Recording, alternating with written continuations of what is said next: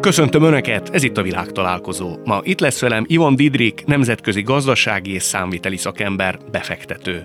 Volt a TV2, a Sláger Rádió és az HBO felsővezetője. Az Ország a feleségek luxus kivitelben című műsorban ismerte meg őt, amely alaposan megosztotta a közvéleményt.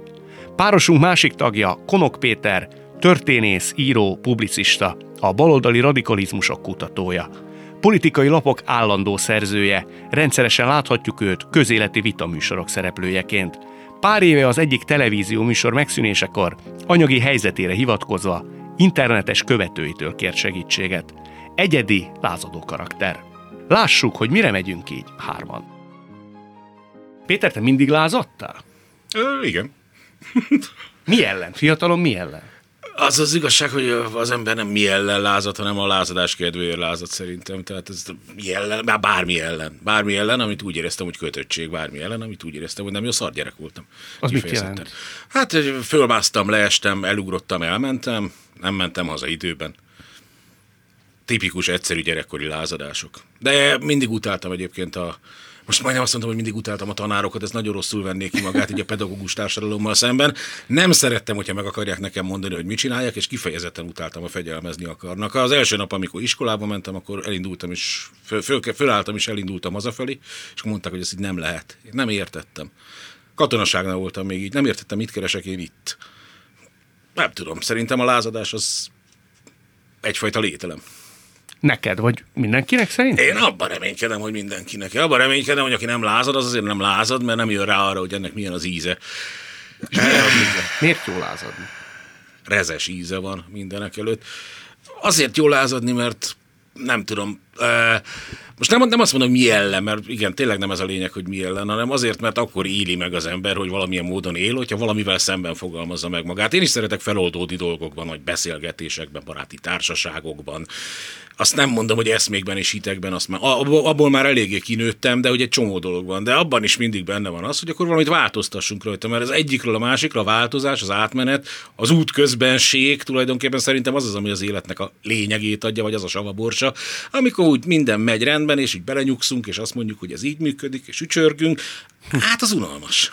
Az unalmas? Nekem igen. Nem is lenne fejlődés amúgy mert ugye az innováció alapja is valamilyen fajta lázadás, tehát hogy nem fogadjuk el, hogy valami úgy van, ahogy idáig volt, hanem keressük az utunkat akár egy, egy fejlesztésben, vagy, vagy bármilyen innovációban is, és azért mindig normális is, hogy a fiatal generáció az megkérdejelezi a előtte lévő idősebb generációt, hogy mi is van itt. Te mertél lázadozni gyerekként? Én, én gyerekként annyira nem lázadoztam, mert nekem annyira ilyen alternatív családom volt, művészek voltak, hogy velük szemben nagyon nehéz lett volna lázadni lázadni, úgyhogy én úgy lázadtam, hogy nagyon konzervatív voltam először. Uh, és csak úgy lázadtam, amikor 15 évesen azt írtam a könyvembe, hogy kvázi elszöktem és férhez mentem, mert nem bírtam az otthoni családi létet. Tehát ez mi volt, volt a baj? A család, családi léte? Um, én, én nagyon vágytam nyugalomra, ja, kvázi, amit én úgy gondoltam, hogy normális családra, mint a szomszédok, és, és nekem, nekem ilyen nagyon uh, érzelmileg labilis anyukám volt, egy csodálatosan színes egyéniség, de hihetetlen hajlamos volt a depresszióra, és, és nagyon, nagyon nehezen kezelte az életbe a, a, a mindennapi dolgokat. Tehát a művész. Ő azon kívül, hogy táncolt, a, a mindennapi élet életben, hogy, hogy hogy intézzek el egy ügyet, vagy hogy a gyerekemnek a tanárnőjével kell beszélgetni. Tehát anyukám akkor bejött, és összeveszett a tanárnőmmel, és zokogott egy nagyot, vagy elküldte olyan hangnembe a jobb tájra, és rájöttem akkor nagyon fiatalon, hogy jobb, hogyha az anyukámat is ki is hagyom ezekből a dolgokat, és én megoldom ezeket a iskolai dolgokat, és minél távolabb tartom őt az én ilyen gyerekvilágomtól. De pironkodni is kellett anyukád miatt? Tessék? Pironkodni I- is Igen, kellett. igen, igen, mert, mert ő egy ilyen, ilyen fekete-fehérbe látta a világot, és nagyon-nagyon tudott szeretni, de ugyanakkor nagyon könnyen begurult.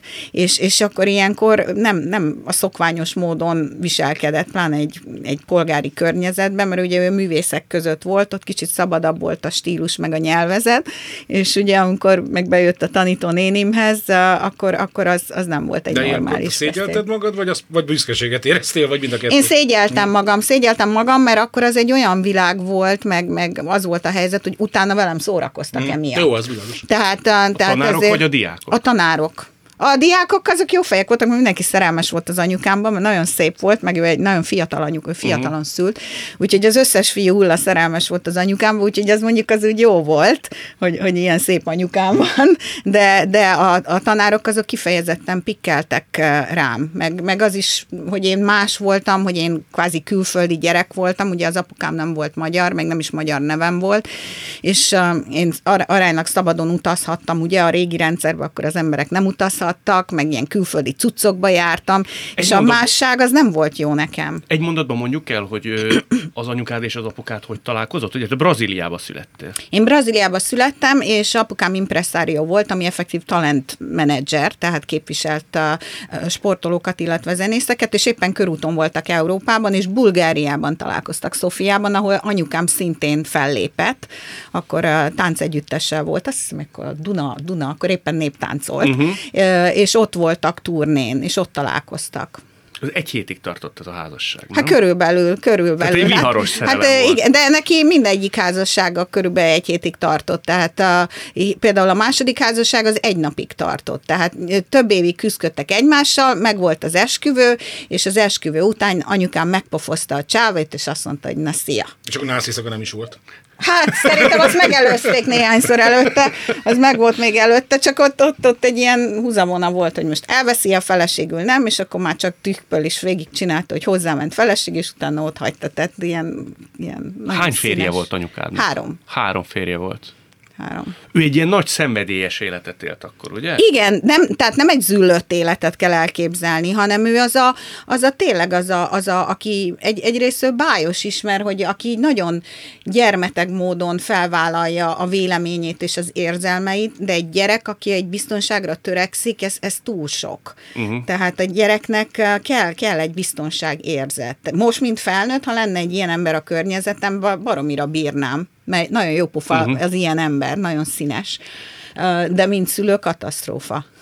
No, majd erről mindjárt beszélünk. Péter, a te esetedben ez hogy nézett ki? Milyen családba pottyantál? Engem kaptam magamhoz ilyen használatú utasítást, ez a Dr. Spock már nem a hegyes füli, hanem a, a gyerekpszichológus könyve, hogy, hogy hogyan kell gyereket nevelni. Anyám még ilyen roppant liberális szellemben tartottak tulajdonképpen, ez eléggé ridegtartás volt, de nem abban az értelemben, hogy szeretett, szeretetlen közösség volt, hanem, hanem úgy valóban rám voltak bízva a dolgok. Főleg az volt a jó, hogy anyám még nem szóltak bele. De jó abba, anyagi körülmények közé születtél? Igen, kádári anyagi körülmények közé. Tehát lakótelepi, ház, hét, lakótelepi lakás, hétvégi ház, eléggé nagy voltam már, amikor autó, de inkább arról volt szó, hogy nem nagyon akartak autót, sose éheztünk, sose jártunk a Bahamákra, tehát ez egy ilyen, ilyen tényleg ez a, ez a langyos kádári jólét volt, és egyébként meg ilyen meglehetősen rendszerellenes és otthon rendszer cidó, de azért nem túl radikális környezet volt az egész. Amikor én elkezdtem később egy kicsit radikalizálódni, akkor anyám így, rendesen meg is ijedtek, meg apámtól loptam el a kis kiszedős nyomdáját, és azzal csináltuk a röpcédulákat, mit tudom én, 85-86 környékén, és akkor így meghökkentek, hogy ezt azért nem kellene annyira komolyan venni, de, de alapvetően tényleg arról szólt az egész, hogy, hogy békén hagytak, nem szóltak bele, hogy mit gondoltam. Sokat dumáltunk egyébként, és így mindig próbáltam meggyőzni a pámat szegényt. Így esténként elmentünk kutyát sétáltatni ketten, és akkor éppen aktuális hülyeségeimet, ami éppen, éppen akkor voltam politikailag, amit olvastam, és akkor mindig közöltem vele, hogy milyen elképesztően maradi és e, képtelen arra, hogy változom, és lássa az újakat, és aztán következő héten olyan voltam, egészen mást mondtam, és így soha nem vetette a szememre, pedig hát mondhatta volna, hogy az előző héten lényegében az ellenkezőjét mondtam, a Lukács Györgyről tartották egyszer, amikor szembesítették azzal, hogy tök mást mond, mint amit két hónappal ezelőtt, hogy régi, barát, régi gondolataimat barátaimra hagyom, tehát így De én is mondás. mindig így volt. Ah, igen, valószínűleg nem igaz egyébként a mondás. tehát ezek a klasszikus ilyen mítoszok. Hát igazából az átkosban ugye annyi volt a retorzió maximum, hogy kaptam kettes magatartás gimnáziumba, és akkor nem vettek fel egyetemre egy darabig, és így érzékeltették, hogy hát ezzel a kettes magatartás jegye leszel. Ön ugye nem akar például pedagógus lenni. Mondtam, hogy én pedagógus egyáltalán nem akartam volna lenni, de értem a problémát. Egyébként meg, tehát nem a bátorság kell, hanem az, hogy ne legyen az ember hajlandó igazán félni azoktól, akik ellen lázad, mert hogyha félsz tőlük, akkor, akkor, akkor tulajdonképpen egy olyan piedesztára helyezed őket, ahol pont azért lázadsz, mert úgy gondolod, hogy nincsenek. És azt hogy kell csinálni, hogy az ember ne helyezze? Sehogy. Már úgy értem, hogy ezt nem csinálni kell, ez szerintem alapvető. Neked. De van, akinek nem. Tehát most én visszagondolok. Én nem én mázlista vagyok olyan szempontból, hogy a saját egzisztenciámat teremtem meg, és nem, nincsenek főnökeim, nekem velem nem igazán fordulat elő az, hogy kirúgnak a munkahelyemről, uh-huh. már, már régen nincs munkahelyem, és hogyha dolgozom, akkor a, a magam szakállára dolgozom. Ez a fajta ilyen, hogy mondjam, ilyen, ilyen, ilyen nagyon keskeny vágányú self-made menség azért, azért sok lehetőséget ad. Tehát, hogyha nyilván, mit tudom én, tanárként dolgoznék egy iskolában, akkor be kéne fognom a pofámat, hogyha nem akarnám azt, hogy eltávolítsanak. Te megpróbáltad valamilyen szintű keretekben, rendszeren belül megvalósítani magad? Tehát minden, olyan munkahelyen, minden a rendszeren belül van. De úgy értem, hogy olyan munkahelyen, olyan koordinátorrendszeren belül, ahol le kellett nyesni például egy-egy attribútumodat, vagy ahol kompromisszumokat kellett kötnöd, ahol fegyelmezettségre, lázadásmentességre köteleztek téged. Tehát megpróbáltad ezt a fajta életvitelt, amit nagyon sokan űznek. Hát, megpróbáltam olyan értelemben, hogy muszáj volt, rengetegféle munkát végeztem, leghosszabb ideig tudományos kutató voltam, tudományos kutatóként az embernek persze kompromisszumokat kell kötni. Ezek olyik része tudományos kompromisszum, olyik része akár politikai kompromisszum, meg minden egyéb, egészen addig az abszurditásig, hogy mondjuk nyakkendőt kell venni egy fogadásra, vagy egy konfer- Nem. Nem vettél? Rajt, rajtam nyakkendő. Most majdnem azt mondtam, hogy a, az érettség banketten volt, vagy valami hasonló, de nem igaz, mert a, a kimenő ruhához, ugye a katonaságnál ilyen gumis aha, aha. műnyakkendő, tehát akkor volt rajtam szerintem utoljára nyakkendő. De miért nem? Nem, nem igaz, azóta? egyszer kaptam karácsonyra egy olyat, amin ilyen rénszarvas volt, és ha itt megnyomtam, akkor eljátszotta a Jingle Bells. Na, azt, azt, azt azért fölvettem. Abban van egy kis lázadás. Az szép volt, főleg a Jingle Bells-ben igen. igen.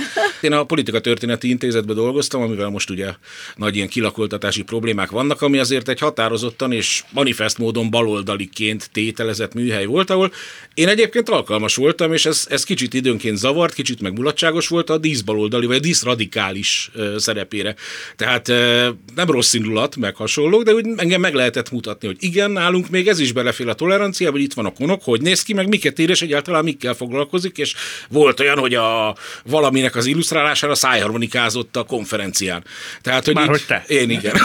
Szájharmonikáztál? Igen, igen, igen, ott valahogy, valahogy a blues és a népi zene, meg, meg az amerikai népi zene az így előkerült, és akkor ennek így szerintem az egy 968-ról szóló konferencia volt, ahol azért jobban megengedhetőek a kilengések, és akkor egy rövid szájamnak a riffel illusztráltam a mondani valót, ami történész konferencia nem annyira megszokott. Az ember rengetegszer köt ilyen kompromisszumokat, hát tévébe, rádióba, akárhol, amikor hát viselkedik. Most viselked?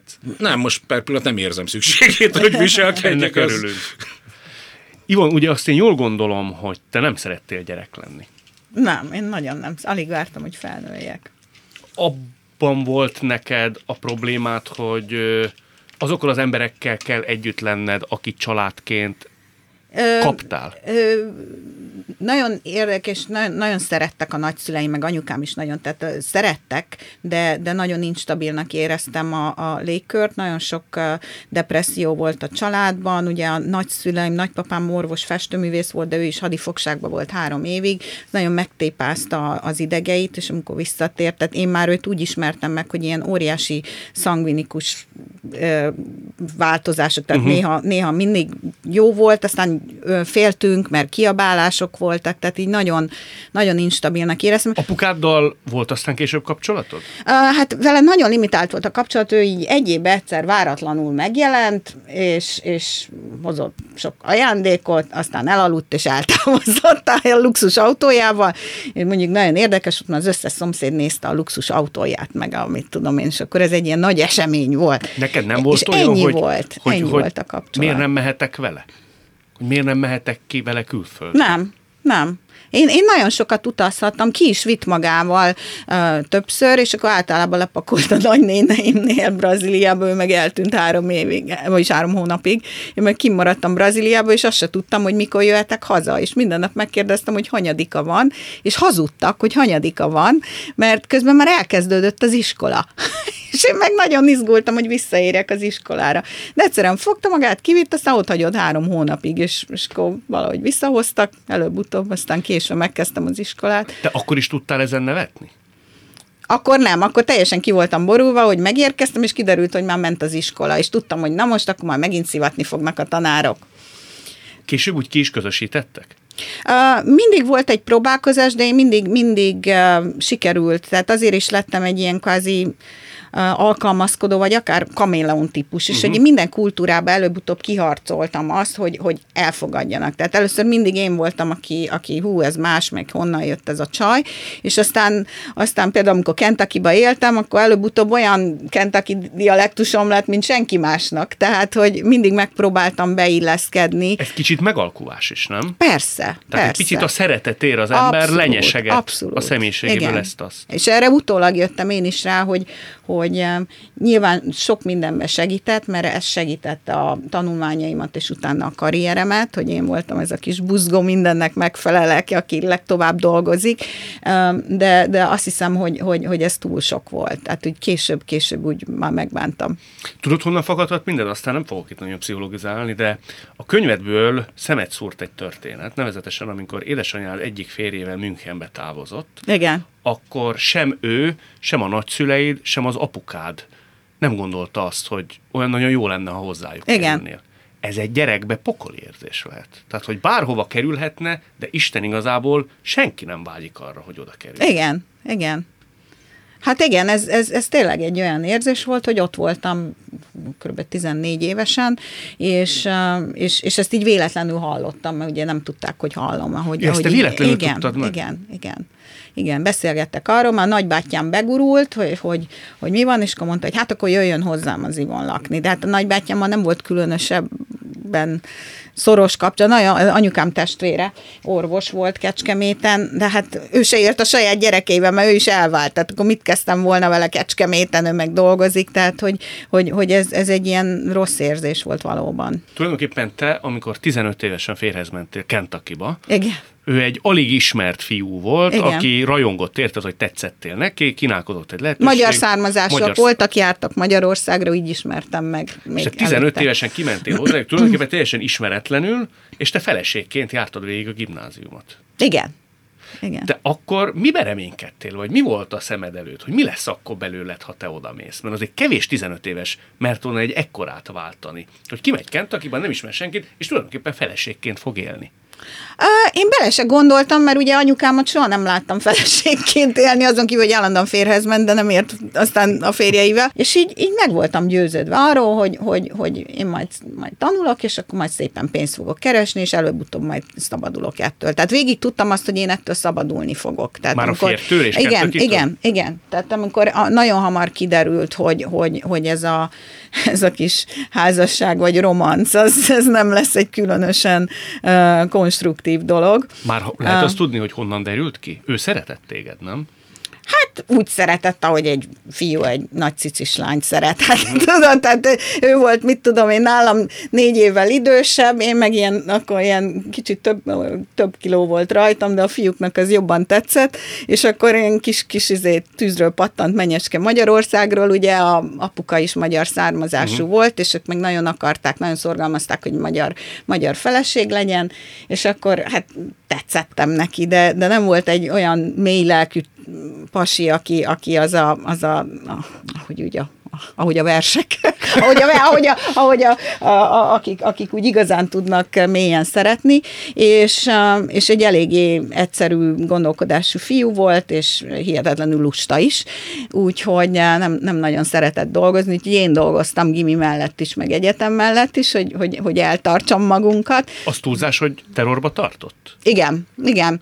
Az túlzás, vagy azért az tulajdonképpen megfelel a valóságnak? De a, megfelel a valóság, nem, nem úgy, hogy, hogy állandóan ott a késsel járt a torkomnál, hanem, hanem állandóan ilyen pszichológiai terrorba. Tehát bármit csináltam, így, így egy, egy idő után elhitette velem, hogy én, hogy én egy idióta vagyok, hogy én semmire nem, hogy te okos vagy a könyvekben, meg a tanulásban, de a, az élet mindennapi dolgaiban nem. Úgy, ahogy az anyám volt. És, és, és akkor ő intézte, hogy ő ment a benzinkútra, ő, ő tett benzint, mert hogy te úgyse tudod, hogy hogy kell a benzint tenni az autóba. És akkor fegyverek voltak otthon, mert vadászni jártak. És azokat mindig így, tehát így mindig volt egy ilyen, hogy na itt vannak a fegyverek. Hmm. Uh, és akkor sokszor volt neki ilyen kilengés, hogy mondta, hogy ha én ott hagynám, akkor lelőne, tehát így, így igazából főleg ilyenek voltak. Vetted, vagy ezeket ő Én akkor mondta? komolyan vettem. Szerinted meg én is komolyan, volna? Ott a környezetben, ott, ott azért voltak lövöldözések Kentucky-ba.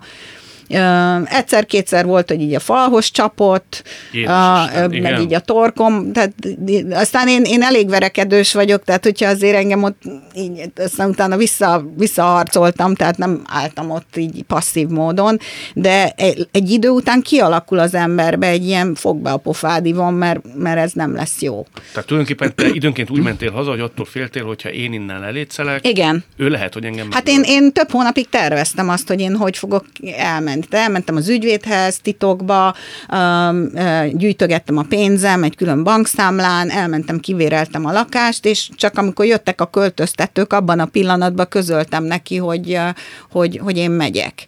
És a fegyvereket eldugtam, ne találja meg, és, és aztán végül is az volt, hogy én azt mondtam neki, hogy én elmegyek, és akkor, hogyha ő engem békén hagy, akkor ott marad a ház, meg effektív szinte mindent ott hagytam, mert nem voltak óriási értékek, mert nem volt olyan vagyonunk, de azért mégis így kázi kivásároltam magam ebből a házasságból. Hány éves voltál akkor? 26. 11 évig voltatok együtt? Vagy várjál, 15, 15, 9 évig voltunk együtt, 24. akkor 24. 24. Azért az nagyon sok idő. Igen. Azért azon gondolkodtam, miközben most hallgattalak, hogy egy erős, öntudatos lány, aki azért talpra esett, kin is megállja Igen. Helyét, még nála is el tudja érni egy férfi, hogy tulajdonképpen az önérzete, az önbizalma, az picivé zsugorodjon, hogy tulajdonképpen elvegye tőle azt, hogy a sarkára álljon vele szembe. Sajnos, ilyen, igen, sajnos igen, mert, mert akik, a, a, akik így, így külsőleg úgy tűnnek, hogy, hogy eredményeket értek el, sikeresek, de színészeknél is nagyon sok esetben azoknak igazából van egy önbizalom hiányuk. Tehát az, az, az, a, az, az a késztetés, hogy, hogy, hogy valamit nagyon jól csináljál, ami aztán sikerhez vezet, az nagyon sokszor pont a megfelelési kényszer, ami, ami valahogy azért, mert az ember úgy érzi, hogy nem szeretik amúgy annyira. Tehát pont aki úgy mer olyan lenni, amilyen, az, annak van nagyobb önbizalma. És, és nagyon sokszor látom erős nőknél, hogy szintén előfordult velük egy, egy, egy ilyen jellegű tapasztalat, De meg ahogy a lányokat nevelik. Tehát a lányokat azért mégiscsak úgy nevelték, legalábbis az én generációmban, hogy hogy egy lány legyen simulékony, egy lány akkor nőies, hogyha befogja a pofáját. De Ivon, te menet közben érezted, hogy ez egy nagyon aszimmetrikus és, és beteg kapcsolat? Persze, hogy... persze. Persze. Először így elhesen, először magamma kerestem a hibát. Arra gondoltam, hogy, hogy valószínű, hogy minden házasság ilyen rossz. Hát nem kell állandóan boldognak lenni, meg örülni, nem olyan az élet, lehetne ez rosszabb is, és, és elfoglaltam magam a sulival, meg a munkával, és nem foglalkoztam vele, és aztán egyre inkább lettek pszichoszomatikus betegségem, fájt a hátam, fájt a fejem, pedig hát fiatal voltam, és, és akkor kezdtem el így foglalkozni azzal, hogy, hogy, hogy ez így nem lesz jó. Péter, te nagyon keveset lehet tudni a te családi helyzetedről, nem találtam erre nézvést cikkeket. Arról mit lehet tudni, ha egyáltalán megosztod a nyilvánossággal? Különösebben nincs mit rajta nem megosztanom, mert én eléggé kényszeres megosztó vagyok minden téren. Én egy ilyen ezért, rövid, mit tudom én, 15-től 20 éves koromig tartó ilyen promiszkuis időszak után, ami szerintem azért mindenkinek megvan, mm. aki valamennyire boldog életet él, utána egy ilyen ezért meglehetősen monogám és hűséges ember lettem. 19 évesen jöttem össze az akkori barátnőmmel, aztán együtt voltunk, ő, ő meghalt 35 évesen, amikor a gyerekünk volt 8 éves, és aztán néhány évvel később találkoztam össze a mostani feleségemmel, van, van egy közös gyerekünk, úgyhogy van egy 20, most már 26. éves lányom, meg van egy kisebb lányom, aki, aki most most, most a legnehezebb tinédzser korszak egyébként. Ez Mennyi idős most? 13. Ja, ja, igen, most igen, jönnek a azok lány. a minták ja, ja, egyébként, igen. hogy most majd lázadni fog, vagy nem igen. fog lázadni, most egyelőre retten. Az anyja ellen lázad. valószínű, inkább nem. E, minden ellen, mindenki ellen, és ez hogy mondjam, most látom azt, hogy azért ez jó dolog, és egy kicsit büszke is vagyok rá, de marha fárasztó a másik oldalon Tudom. lenni, vagy kvázi a másik oldalon, és egyben mondani a lázadást, meg megmondani azt. Tehát úgyhogy nagyjából ennyit lehet előre a történetről tudni, meg van egy csomó macskám, meg két kutyám, fiám, meg két teknősöm, meg halaim, Na. és ezeket én mind a... Jó, a halakat azért nem tekintem családtagnak, azt talán túlzás, de a többi a teknősöket leszámítva mind az ágyba alszik időnként, úgyhogy ezt azt hiszem most családi komolyan kapcsolatnak mondod? A kutya macska Hát tényleg? van egy ilyen forgó, nem mindig De ugyanazok, de igen. hát nálunk képen kiarcolja Eléggé magának, evidencia. Úgyhogy nálunk ilyennek, én, én nem mondhatom azt, hogy a családi ügyekben leszámítva, hogy a feleségem betegségét meg a halálát ö, ilyen érzelmi viharok lettek volna. Én nem tudom, én azt hiszem egyébként a, a nagy lázadó az valahol egy ilyen meglehetősen alkalmazkodó típus, és ö, nem tudom, mindig intellektuális partnerekre vágytam, és mivel mind a két feleségem intellektuális partner alapvetően, és rengeteg mindent át tudunk beszélni, és hosszú évek alatt sem unja meg az ember ennek az új és új átbeszélését, meg az új és új témákat, ezért így, De. így ilyen problémák nem voltak, és mondjuk én nem, nem tudom. Valószínűleg egyébként én sokszor érzem, hogy, hogy próbálok így dominálni, ahogy te beszéltél Aha, a férjedről, mert hogy ez valahol belénk van kódolva, nem úgy értem, hogy a férfiakban, hanem mindenkiben bele van kódolva, de mondjuk egy ilyen párkapcsolatban, tehát a, a apa-férfi, anya-nő jellegű uh-huh. párkapcsolatban ez igen általában inkább a férfibe, és én próbálom visszafogni magam, de, de persze nem ilyen, ilyen durván. Már úgy, úgy értem, hogy falhoz vágás, Persze, hasonlók, persze. de... Most szögezzük de le, hogy ez egészen beteg és nem, hát az, szélsőséges Az más, megfogalmazás. persze. Szerintem ez, ez, Meg egy erős ezen- férfi amúgy jó. Tehát Egy domináns. Én, én, igen, és, és, én, és azt akarom, hogy én dirigáljak egy pasinak, tehát otthon nem. Mindegy, hogy- Munkahelyen Szerintem, igen. szerintem azzal sincs gond, tehát így a dirigálás az, Szerintem az egy ilyen potméter, az egész kapcsolat egy ilyen nagyon-nagyon nagy keverőpult, ahol mindenféle hangszíneket lehet tologatni, és hol így áll, hol úgy áll, hol- ez van lejjebb, az van lejjebb, följebb. Te hol tudom. vetted észre magadon, hogy te domináns vagy?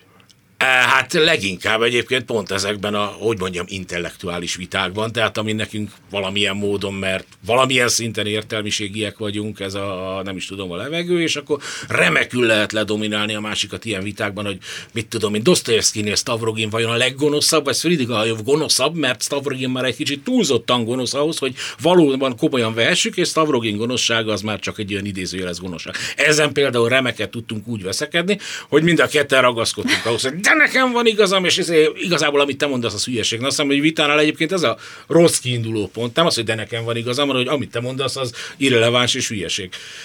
De hát ez persze a hétköznapokban is egy csomószor van, de az ellenkező irányból is, úgyhogy szerintem ez önmagában természetes, amíg nem durvul egy olyan méreggé, ami, ami, ami átítatja a kapcsolatot. Hú, ez nagyon kolyal hósult. Gyereknevelésen nincs vita? De rengeteg vita van, de alapvetően ugyanúgy gondoljuk. Tehát Aha. az, az apró dolgokban vita van. De... Szerintem, amiről te beszélsz, az inkább egy intellektuális meccs, egy intellektuális, folyamatos Aha. mérkőzés. Nem, ez ez, ez, hiszem, de ez, ez, ez, dominancia ez, ez, ez dominancia harc is. Az intellektualitás szerintem alapvetően dominancia harc.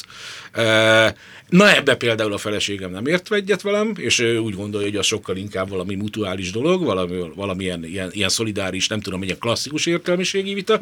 Én úgy gondolom, hogy de, az valahol dominancia harc, mert minden az, mert egy dominancián alapuló társadalomban élünk, ami nem jó, és az egész dominancia harcot arra érdemes felhasználni, hogy ezen a dominancián próbáljunk egy kicsit lazítani. Ez itt továbbra is a világtalálkozó Ivon Didrikkel és Konok Péterrel. Péter, ha arról kérdezhetlek, említetted, hogy 35 éves volt a feleséged, amikor elvesztetted. Akkor te mennyi idős volt? 35. Te is 35 Egy hónapot köztünk. Igen. Akkor egy fiatal apuka nem érzi azt, hogy vége a világnak? De. Egyedül marad egy lányjal, De azt érzi. Ha nem lett volna a lányom, akkor valószínűleg tényleg vége lett volna a világnak. Igazából vége is lett a világnak. Tehát egy világnak, én nagyjából azért úgy nézem az életemet, hogy az előtt, meg az után. Van egy csomó kontinúus dolog, nem arról van szó, de, de az, az, az egy másik korszak, és egy másik én. mennyiben másik én? Sokban rosszabb, rossz kedvűbb, rossz kedvűbb, ez nagyon hülyé hangzik, tehát fásultabb, elnyűttebb, re- rengeteget kiveszek. Hát ő agydaganata volt, és hát nagyon hosszan haldoklott. Otthon nem akart kórházba menni, és én sem engedtem volna. Én láttam el fél évig, hát fél évig húzódott. Ez, igazából tíz évig húzódott az egész történet. De Tíz utolsó- évig? E, Kijött neki 20 valány évesen, tehát kilenc évig tulajdonképpen, akkor azt kisugarazták, nem is csináltak műtétet, akkor ez egy ilyen új eljárás volt, ezzel próbálkoztak, hogy csak sugárterápia, és akkor úgy, úgy tűnt, hogy el is múlik, és akkor pár évig tünetmentes volt, és aztán kiújult, és akkor már így eléggé vágtatott a történet. Ö, nagy- nagyon sok energiát kivesz belőle, és a legtöbb energiát egyébként az veszi ki valahol, amikor szembesülnöd kell magaddal ebben a, a dologban, mert ezt már nem lehet úgy épészel és nyugodtan és, és, és nyitottan végigcsinálni. A végén dühös vagy rá. Iszonyú dühös Ő vagy rá? Ő rá, ő Miért? rá. Hát miért csinálja ezt? Nem igaz, hogy nem tudod megmozdítani a lábadat. Menni fog, az csak akarnod kell. Ugyanúgy, mint ahogy a depressziósokkal Igen, igen. szoktunk bánni, hogy Igen. csak össze kéne szedned magad. Igen. És szörnyű dolog, amikor, amikor eljutsz a legvégére, hogy, hogy akkor hát egyszerre van vége a világnak, és borulsz ki iszonyatosan, másrészt van egy ilyen, ilyen nagyon sajátos megkönnyebbülés, hogy akkor ezen most túl vagyunk, akkor most egy cezúra van, és akkor most próbáljunk építkezni a romokból, vagy próbáljunk csinálni valamit. Sok olyan gondolatod volt? Vagy sok olyan mondatod volt, ami miatt ma már úgy gondolod, hogy szégyenned kell magad? Mert ezek nem jó gondolatok. Még hogyha az ember tudja is belül, hogy ez ő arról nem tehet, de ha ez megfogalmazódik, ne adja jó Isten, még ki is mondatik, az tud bűntudatot okozni. nem? Nagyon kevés ilyen mondat volt, de mindegyik külön-külön iszonyú bűntudatot okoz persze mindmáig. Hmm, A gondolat maga, tehát az, hogy, az, hogy, az, hogy így viszonyultam hozzá, az viszont általában nem, nem, nem általában, egyszer-kétszer kicsúszott a számon, nagyjából ez. Egyébként inkább ez a szedd össze magad. Uh-huh. E, amit amit egy depressziósnak tényleg mondom, mond az ember, és Igen. amit addig nem ért, hogy miről van szó. Én nekem volt egyszer, volt klinikai depresszióm, hála Istennek csak egyszer. Na, az egy a másik mélypont, és akkor jöttem rá, hogy más depresszió, tényleg én mindenkinek én is mondtam, mély levegő, persze, meg hát a abszolút, madarak igen. csicseregnek, meg az ég Nem kék, látod, meg igen. legfeljebb szedjél citromfüvet. Vagy valami. Igen, igen. És ha az ember benne van, akkor rájön, hogy mindez bullshit. Igen. En, semmit nem, ér, nem Hihetetlen, erről szól igen. a történet. Ugyanilyen egy kicsit ez, ez a dolog is, meg a gyász is, tehát, hogy már ez a fajta gyász, ami be benne van előtte ez a, ez a nem is tudom, ilyen, ilyen, ilyen széteső világ, hogy hát senkinek nem kívánom, hogy legyen benne. Én azóta is úgy gondolom, nem tudom egyébként hülyeség ilyesmit gondolkodni, hogy én nagyon gyorsan és hirtelen szeretnék meghalni, majd hogyha egyszer oda kerül a sor, mert, mert teljes tudatában lenni annak, hogy ezt csinálod a körülötted levőkkel, miközben Igen. ugyanakkor neked iszonyú, azt hiszem ez a pokol. Utána, hogy mi van, azt nem tudom, én ateista vagyok, de ez a pokol. Ö, azt mondtad, hogy ez egy picit más konok, Péter. Mibe vesztetted el te a hited? Istenbe? Az emberekbe? Nem, az Istenben nem hittem soha. Az emberekben meg most is hiszek, abban vesztettem el talán a hitemet, hogy a dolgok mindig tudnak jól alakulni is. Uh-huh. Abban, hogy, hogy amikor úgy fellélegzem, és pessimistább lettem, de ilyen fatalista módon pessimistább. Tehát azóta egy ilyen gyanakvó figura vagyok, előtte nem volt ez annyira jelen. Előtte tényleg úgy gondoltam, hogy a világ megváltoztatható. Uh-huh. Igazából csak akarni kell. Igen. Tehát tényleg Igen. ez a, ez a, ez a, ez a Ja, ja, ja. lázadás lényeg, hogy csak akarni kell, és Persze. így minden oké okay Persze. lesz. És akkor jöttem rá, hogy hát igen, mondhatjuk, hogy csak akarni kell, csak nem biztos, hogy úgy alakulnak a dolgok, és gyanakvó vagyok, és beszari ettől. Beszari? igen, igen, igen. igen. Mitől Nem, félsz? A betegségtől? Például igen, attól, Igen. hogy nem, nem, nem is igazán attól, mert mindig hipohonder voltam, de ez egy felszínes dolog. Ja. Tehát egyszer fordítottam egy Na, az például egy megalkuvás volt, mert a pénzért az ember időnként megalkuszik, és fordítottam a homeopátia nagy enciklopédiája című kötetet, 300 oldalnyi betegség leírást, ahol Jézusom. rajta mindennek kijött a tünete, a méhgyulladástól kezdve, minden, mind, minden tünetet produkáltam, de nem attól félek, hogy én betegedek meg, hanem attól, hogy hogy vagy a körülöttem lévők betegednek meg, tehát úgymond a szeretteim, vagy, vagy pedig én a saját megbetegedésemmel, ahogy mondtam, Terheled ilyen, a ilyen dolgokat környezet. fogok rátenni az egészre, de úgy általában minden, most mostanában mindenben úgy vagyok, hogy csak rosszabb jöhet. Ez, Ne- ez nem volt régen. Csak rosszabb jöhet? Azért ez szerintem nem. Fogalmaz magadnak, ez nem jó. Ezt így lá... Nem. Lehet, hogy Coelho Én nem mondtam, hogy jó. De ezen szerint ez olyan nincs, hogy csak rosszabb jöhet. Viszont arra azért kíváncsi lennék, ha még e tárgyba kérdezgethetlek. Hogy amikor egy 35 éves, én most vagyok 36, nemrég múltam, 35 éves ember ott marad egy kicsi lányon egymagába. Akkor van olyan pont, hogy körbenéz, és azt mondja, hogy mi az ég lesz itt most mi velünk? Mihez kezdek én? Hogy fogom én ezt a továbbiakban csinálni? Ez egy elhúzódó alapállapot, amikor igazából bármit csinálsz, kívülről nézed magad, és nem teljesen érted, hogy ki vagy, meg mit csinálsz. Tehát eleve én akkor nem is tudom. Tehát tényleg az volt, hogy, hogy valahol az agyamban ott élt egy ilyen racionalista, aki úgy nagyjából átlátta azt, hogy most mi történik, mit kellene csinálni, és az ilyen messziről és távolról figyelte azt, a, azt az embert, aki így ebbe belerokkant félig meddig, aki próbált azért a gyerekkel normális lenni, a gyerekre iszonyú sok teher pakolódott, mert, mert a gyerek tartotta bennem tulajdonképpen a lelket, és sokkal összeszedettebb volt a, a, igazából, mint én. Uh, honnan és merítette az erejét? Azt hiszem a muszájból. Abból egyébként, hogy én, én kvázi gyengének bizonyultam sok szempontból, hogy szemmel láthatóan tőlem hiába várta azt, hogy akkor most itt az életet összerakom, és neki azért 8 évesen, vagy 9 éves, 9 évesen marha nagy igénye volt arra, hogy az élet egybe legyen. Hogy hiába történt ez, ami történt velünk, hogy azért, azért menjen tovább. Én nyugodtan, és könnyebben, és hogy mondjam, ilyen, ilyen felnőttes hányavetiséggel mondhattam azt, hogy engem innen nem érdekel. És mondom, ilyen szempontból persze ő volt a, a, a centrumpontja ennek az egésznek, hogy, hogy ne így alakuljon. Nem, rákényszerült, és kiválóan tudta egyébként nagyon, nagyon felnőttesen, és nagyon, nagyon rossz neki, hogy ilyen, ilyen, ilyen dologgal meg korán kellett érnie, de ő egyébként egy elég talpra esett volna. Uh-huh. Sok szempontból, sok szempontból nem, mert érzelmileg meg roppant labilis. Tehát figyelm az. Persze. Korán felnőtt valószínűleg. Korán is kegyetlenül, igen. Mondtad ezt a klinikai depressziót, ez ennek volt köszönhető? Nem, nem, nem sokkal később volt. Sokkal pár később éve volt. volt. Pár éve volt. Nem tudom, minek volt köszönhető, hát hiszen ezért volt klinikai Aha. depresszió, tehát így nem volt különösebb kiváltó oka, jött azt úgy kell elképzelni, hogy reggel nincs kedve az embernek fölkelni, nincs kedve írni, nincs kedve fogatmosni, nincs kedve barátokkal találkozni? Egy kicsit ennél durvábban kell elképzelni, de voltak előjelei, tehát szarul éreztem magam a bőrömben, úgy gondoltam, hogy ami most körülöttem zajlik, tágabb és szűkebb területen is az, az nem jó, de ez egy olyan szarérzés volt, ami, ami előfordul. Igen. Az ember vacakul érzi magát, Persze. splínes, nyűgös, mit igen. tudom én. És aztán igen, mint, mint amikor lecsap egy ilyen bárd. Uh, kicsit mondom durvábban, mint, mint tehát, hogy nem ilyen, ja Isten, nincs kedvem semmihez, hanem, hanem tényleg az, hogy most meg akarok dögleni. És hogy így igazából abszolút elképzelhetőnek tartom, hogy ezre megtegyek a megfelelő lépéseket, miközben erre semmi konkrét okom Igen. nem volt. És akkor jöttem rá, hogy hó, hát erről én már olvastam, tehát azért akkor is ott ül az a kis csávó az agyamban, ugyanaz a figura ott ült, és így, így tulajdonképpen sikerült neki beazonosítani a problémát, hogy... De te már... kaptál gyógyszert? Nem. Nem. Nem nem, nem, nem, nem akartam. Nem akartam, néztem, tehát átkísértem egy-két ismerőst depresszión, és úgy voltam vele, hogyha nem döglöm bele, és igazából a feleségem minden energiáját beledobva sikerült elérni, hogy ne dögöljek bele, és kihúzott ebből az egészből, elsődlegesen ő. És hogy ha muszáj lesz, akkor, akkor, akkor majd kapja a gyógyszer, de Aha. De nem tudom. Legközelebb egyébként, tehát hogyha még egyszer előjön, azt hiszem, az elején azt mondanám, hogy igen, legyen egy gyógyszer. Tehát saját erőből tesz leküzdötted?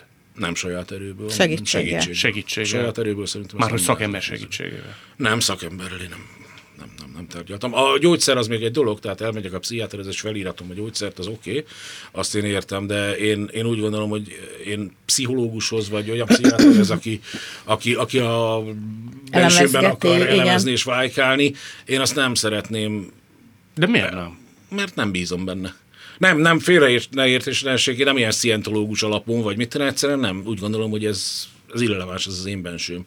Ha a kemikáliákkal tudnak valamit segíteni, oké, okay, azt, azt sem, szer, nem, azt se szeretem. Nem. Hát az, az olyan, hogyha ha, ha nagyon fáj a fejem, beveszem a fejfájás csillapítót. Ha úgy erősen fáj, akkor várok hogy mi a fene van, uh-huh. és akkor többnyire elmúlik. Nem szeretem a gyógyszereket sem, de én, én nem elképzelhetetlenek tartom egyébként. Bár persze ez is olyan, mint egy kicsit ilyen izét tartanánk. Amúgy tényleg nagyon sokszor kell gyógyszer, tehát én, én anyukámnak az a baj, hogy nem szeretett, neki kellett hmm. volna, mert neki egész fiatal korától volt már ez a jelenség, és nagyon sokat olvasott róla, és, és, és, és sajnos nem szedte a gyógyszert. Én, én, én saját magamon csak egyszer szülés után tapasztaltam, ugye van ez a szülés utáni depresszió, depresszió, de nekem csak néhány napig tartott, és azért volt jó, hogy én ezt megtapasztaltam, mert előtte én is ilyen könyörtelen voltam, hogy most mit hisztiznek hmm. ezek. És amikor hirtelen ott ülök, és elkezdek úgy zokogni, és, és olyan szomorúnak érzem magam, pedig egy gyönyörű kisbabám van, szép a környezet, minden, és akkor láttam, hogy ez, ez, ez, ez sok esetben nem, nem is az, hogy egy élmény kihozza, hanem egyszerűen olyan kémiai dolgok történnek a szervezetedben, mondjuk egy nő esetében a hormon, ami miatt kontroll kontrollálatlanná válik a dolog. Tehát ezért sok esetben én se vagyok nagy gyógyszerhívő, de, de van, akinek nagyon fontos lenne a szakember hát ilyen igen, szempontból, hogy eldöntsék, hogy igen. Ivan, az, hogy te tulajdonképpen a, a Feleségek Luxus Kivitel Ben című műsor által lettél országosan ismert. Azt te nem bánod olyan értelemben, hogy amikor valaki meghallja a te neved, egy-két így-úgy összevágott műsorrészlet alapján alkot rólad egy véleményt, és jellemző módon a tévénézők igen jelentős része, ez nem csak Magyarországra érvényes szerintem, igen, igen. arra már nem veszi a bátorságot, hogy megnéz, hogy Isten igazából emögött milyen út, milyen karrierrajz húzódik igen, meg. Igen, igen. Tehát gondolom én, de nem biztos, hogy így van, egy sokkal felszínesebb és sokkal mm, gyorsabb ítéletalkotásra vetemednek veled kapcsolatban. És az nem biztos, hogy reális, és én Igen. még azt is megkockáztatom, hogy nem biztos, hogy pozitív. Um, igazából nem is a tévéközönséggel uh, volt ilyen szempontból gondolom, mert nagyon pozitívak voltak a visszaérzésben, akik megnézték a műsorok, azok látták, hogy én voltam az aránylag visszafogott üzletasszonyt, tehát magamat játszottam, tehát nem én voltam a, a harsány, nem én voltam a vitatkozó, nem én voltam, aki hangsúlyozta a, a márkás cipőt, márkás ruhát. Um, úgyhogy ilyen szempontból, aki nézte a műsort, annak jó volt a megítélése felém. Az volt a baj, hogy a saját körömben, az üzleti körömben voltak, akik magát a műsort asszociálják azzal, hogy ez egy vállalhatatlan műsor, ez mint zsáner. Igen, és hogy, hogy aki ebbe szerepel, az hogy szerepelhetsz egy ilyen műsorba, hiszen az egész kereskedelmi tévé amúgy is borzasztó, meg az értékrendek, tehát ezt is értem, csak jelenleg a magyar média környezetben például így ismerté válni egy, egy, jobban örültem nyilván volna, hogyha egy, egy valami üzletről szóló, vagy, vagy hozzám közel álló műsor által ismernek meg, de azokat meg nem olyan sokan nézik. Tehát, Neked ez fontos volt, hogy téged Igazából nem, jött a lehetőség. Tehát én, ezen, én, én nem kerestem ezt a lehetőséget, uh-huh. jött a lehetőség, és volt bennem egy lázadás is akkor, ha már beszéltünk a lázadással, hogy, hogy nagyon sokan lebeszéltek arról, hogy ezt csináljam, és én meg úgy voltam, hogy már csak azért is. Csak azért is. Igen. és úgy gondoltam, hogy tudom kezelni, meg, meg a lányom nagyon akarta, aztán utána ő be is jött, mint mellékszereplő, és igazából így, így nekem az is fontos volt, hogy mi ezt így együtt, együtt csináljuk. Szerinted mi a legnagyobb, vagy mik a legjellemzőbb félreértések veled kapcsolatban ezen műsornak köszönhetően? Um, valószínű sokan nem tudják az én szakmai múltamat. Tehát uh, még az előjön, hogy TV2, de ott Annak is volt, volt már olyan cikk, mint hogyha úgy lettem volna én ott főnök, mint hogyha valami recepciósból lettem. Tehát, hogy nem veszik a fáradtságot, pedig kim van a LinkedIn-en, meg utána lehet nézni, hogy nekem előtte volt egy, egy 25 éves szakmai tapasztalatom, mint felsővezető Amerikától Európáig multinacionális cégeknél, tehát én nem csak így besiklottam valahova, így kapcsolatokon keresztül, uh-huh. hogy, hogy vezető lettem. De azt érzed, hogy ilyen hivalkodó életmódot, kvázi luxus feleséget vizionálnak. A műsor miatt ezt aszo- asszociálják, bár én a műsorban mindig eh, hangsúlyoztam, hogy meg kicsit így mindig így eh, kritikus is voltam azokkal a szereplőkkel, akik erre hangsúlyt eh, fektettek, de ugye azért a műsor gyártó az pont szerette azt hangsúlyozni, hogy itt luxi van, mert az emberek uh-huh. szeretik, nézik. Hát nagyon sok műsor is van, ahol bemutatnak luxus házakat, luxus életmódokat, az emberek a mindennapi életükben így szeretnek vágyakozni és nézni, hogy hogy élnek mások. És ezért ez a műsornak egy része volt, hogy a luxusvilág az milyen. De neked fontos a luxus, a pénz? Az, nekem nem. Legyen, nem. Nekem nem. Nekem, nekem nagyon sokszor teher is. Milyen um, értelemben?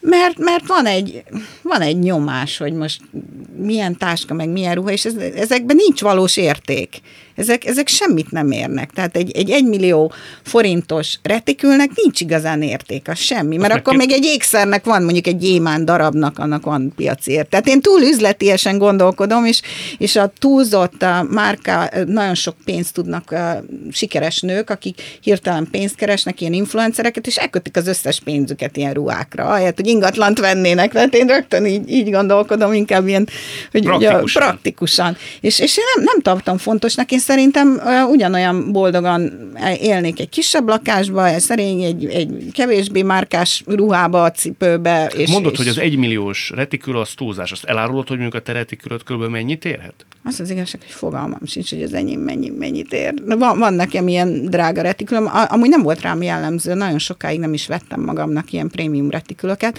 mert én, én, én általában ilyen hátitáskás voltam uh-huh. mindig sok cuccal, és, az, és nagyon kímél, nem kíméltem a dolgaimat, úgyhogy én, én nekem nem volt nagyon sokáig um, ilyen nagyon prémium Louis Vuitton, meg ezek, uh-huh. a, ezek a márkások, és azok, azokat így később, később kezdtem venni, de most, most megint nem érzem Szerinted nem recsennél te meg lelkileg, ha Isten ne adja egyszer ebből nem, a nívóból neked nem. kéne adni? Nem, nekem, nekem, nekem a pénz arra jó, hogy egy bizonyos szabadságot ad. Tehát, hogy nem vagyok kiszolgáltatott bárkinek, egy idióta főnöknek, egy lélekgyilkos partnernek, tehát, hogy legyen annyi pénzem, hogy aránylag szabadon tudjak mozogni, és valaki nem ne szadizza a lelkemet. Uh-huh. De, de azon belül én, én, én nagyon szép kis otthon tudnék csinálni. Kisebb négyzetméteren, és nem a rózsadombon, hanem valahol máshol, és és, és nagyon szerencsém van, hogy olyan emberek is vannak a környezetemben, és egyre inkább ők cserélődnek le, akiknek szintén ez nem számít. Mert az egy nagy nyomás, ha bekerül az ember egy olyan körbe, és az a te baráti köröd és társadalmi köröd, ahol ez egy állandó elvárás. Már úgy érted, hogy ők Azt, hogy, hogy igen, le, igen. hogy ők jönnek egyre inkább az életedbe? Egyre, egyre inkább őket választom. Lehetsz te még szegény? Szerinted? Szerintem mindenki lehet szegény. Igen? De igazán szegény nem leszek szerintem, mert, mert nekem, nekem annyi mindig meg lesz, ami, ami kell így az alap, alap, tehát én ettől nem félek, hogy szegény leszek. És, és, és nem, én, én, én néha a legpozitívabb életszakaszom az volt, amikor amikor így éreztem, hogy, hogy majd sikeres leszek, de még nem voltam az. Uh-huh. hanem ez a, ez, a, ez a hegyen való fölfele mászás. És az honnan érezted, az volt a hogy legjobb. te az leszel? Hogy fölérsz Valahogy a hegyre? Így, mert, mert éreztem. Hát éreztem. de hányan visszaesnek a hegy aljára? Hát akkor föl kell állni, akkor újra föl kell menni a hegyen. És Mert, hogy már kicsit fáj után. És mindig feljutunk, ha úgy neki indulunk? Hát meg kell próbálni. Mindenképpen meg kell próbálni. Uh-huh. Annélkül nem jutsz föl. Ja. Péter, amikor te ö, kiírtad azt a Facebookra, pontosabban a közösségi oldaladra, hogy megszűnt az egyik műsor, amiben te állandó szereplő voltál, és a követőidhez fordultál, anyagi problémákra hivatkozva, hogy segítsenek. Akkor mennyire volt nagy a baj? Nem arról volt szó, hogy nagy a baj, azt meg is írtam akkor, hogy most nem arról van szó, hogy kenyérre kell elsődlegesen, hanem az arra, hogy azt a fajta, nem is tudom, kommunikációs stratégiát, ezt az állandó, folyamatos kommunikációt és megnyilvánulást, ezt fönn tudjam tartani, amit, hogyha úgy gondoltam, hogyha az embereknek erre igénye van, és lehetőségük van, és úgy is akarják, hogy ebben segítsenek, akkor, akkor örömmel fogadom a segítséget. Tehát konkrétan tényleg arról volt szó, hogy nyilvánvaló, hogy azok, akiknek ez fontos volt, azok úgy állnak hozzá, hogy, hogy, hogy, hogy beleszállnak valamennyire a költségbe. Én nagyon kínosnak éreztem egyébként, nem a, a, amit aztán a szememről tettek, hogy tarhálok, hanem, hanem nekem ilyen máig is egyébként ilyen, ilyen, ilyen fontos tétel, hogy amit úgy szellemileg kvázi, most nem a fordításokra, meg hasonlókra gondolok, mert az munka, de amit így, így kiadok magamból, az, az igazából részben az én saját ilyen önterápiám és ön, nem uh-huh. is mhm. tudom, megnyilvánulási szükségletem, másrészt pedig, pedig tényleg van rá egy olyan igény, meg egy ilyen folyamatos diskurzus tart fenn, amire nekem is igényem van, de hogy ezt nem adom pénzért.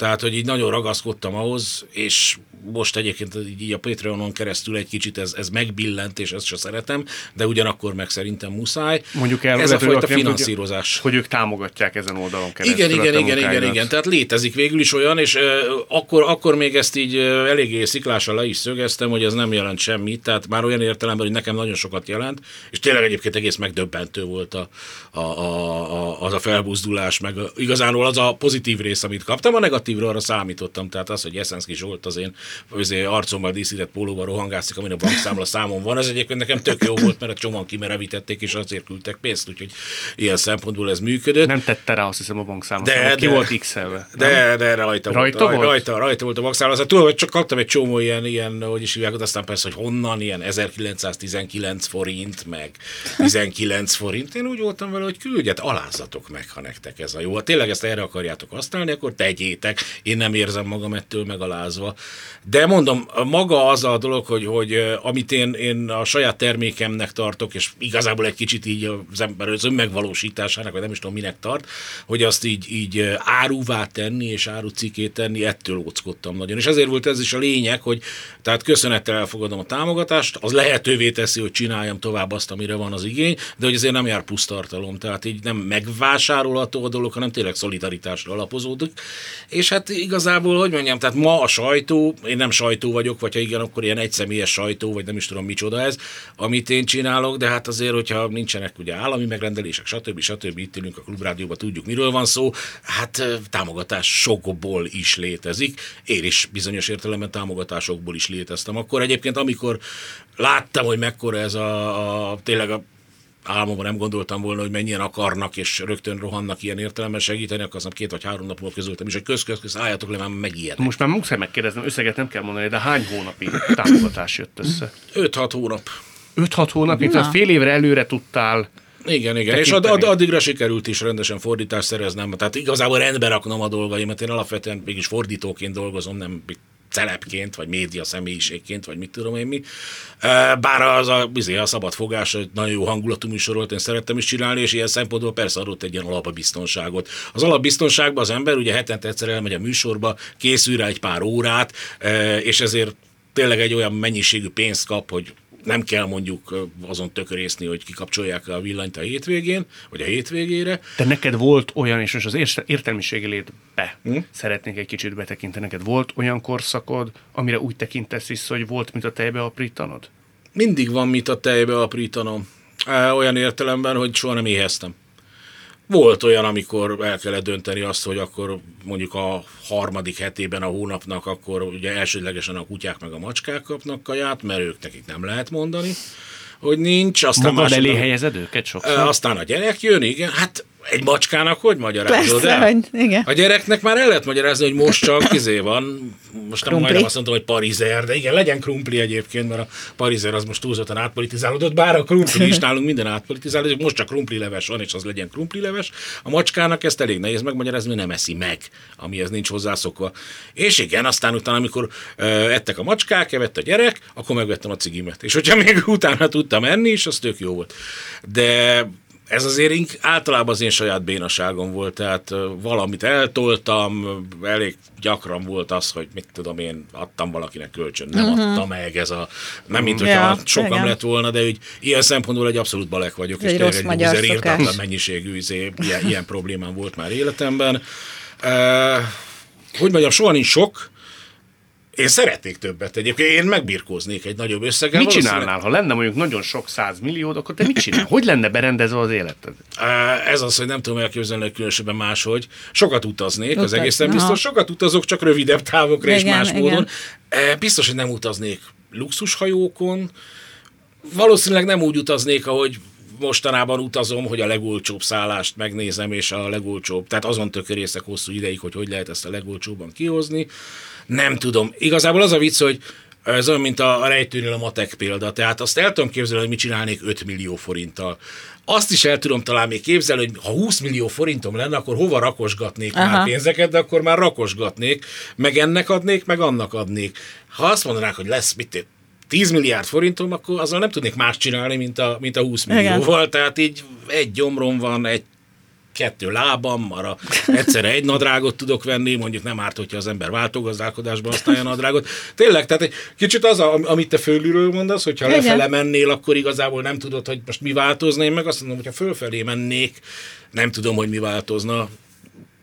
Egyre több hülye lenne körülötted valószínűleg. Hülye az, hülye az mindenki. Ja, igen, az, az a baj, hogy, hogy és ugye akik uh, ilyen lottón nagy nyereményeket nyernek, nagyon nagy százalékban el is veszítik egy éven belül. Világon mindent van, Mondjuk én 80 megpróbálnám azért, Ilyenkor, az. ilyenkor jön, jön a sok barát, meg Mhm. uh-huh. rokon, ötletekkel, és zseniálisan elveszítik a pénzüket Mhm. uh-huh. az emberek, nagyon hamar. Neked meg kellett tanulni azt, hogy gazdag vagy? Az, hogy nem nézed meg az árat, hogy tudod az azzal való bánást, az, hogy Nem nézed meg? Bocs, Én megnézem. Igen, mert én ezt nem Megnézed? éreztem Én megnézem. muszájnak, hogy nem hát most nézem a, azt nem nézem meg, akkor mondjuk a, amikor bevásárolok a élelmiszerboltba, hogy most, most a sonka mennyi, mondjuk. Tehát ami ilyen, ilyen mindennapi, azt úgy körülbelül tudom, hogy az úgy belefér, hogy most melyik legyen. De, de amikor, amikor egy ruhaboltba vagyok, vagy, vagy cipőboltba, vagy, vagy bármi más, vagy az interneten vásárolok, akkor mindig megnézem az értékaránya. Azt is megnézem, ha valami túl olcsó. Most mondjuk kellett egy fali konzolt venni, és akkor volt 5000 forintos is, és akkor láttam, hogy van 70 ezer. Mondom, hoppá, én ez nem értek, de akkor valószínű, hogy az 5000 forintos az nem olyan jó, és akkor elkezdem vizsgálni, hogy mitől 70 ezer, és akkor így jövök rá, hogy amihez amúgy nem értek, hogy hogy melyik fali konzolt kell megvenni. És és melyiket végül is vetted? melyiket, igen. A 40 ezer forintos. A kettő között. Középarányos. De azért rájöttem, hogy meg kell nézni, hogy a teherbírása mennyi, meg hány centi, meg ilyen nagyon sokat megtanultam a fali konzolról. Két lázadót láttak, hallottak. Nagyon szépen köszönöm. Köszönjük. Mi köszönjük. Eheti vendégpárosunk Ivon Didrik és Konok Péter volt. Világtalálkozónkat nem csak hallgathatják, de végig is nézhetik. Iménti beszélgetésünk hamarosan már látható lesz YouTube csatornámon is. A mai adás létrejöttében köszönöm Varholik Zoltán és Rózsahegyi Gábor segítségét. Találkozunk jövő szombaton itt, a Klubrádióban. Viszont hallásra!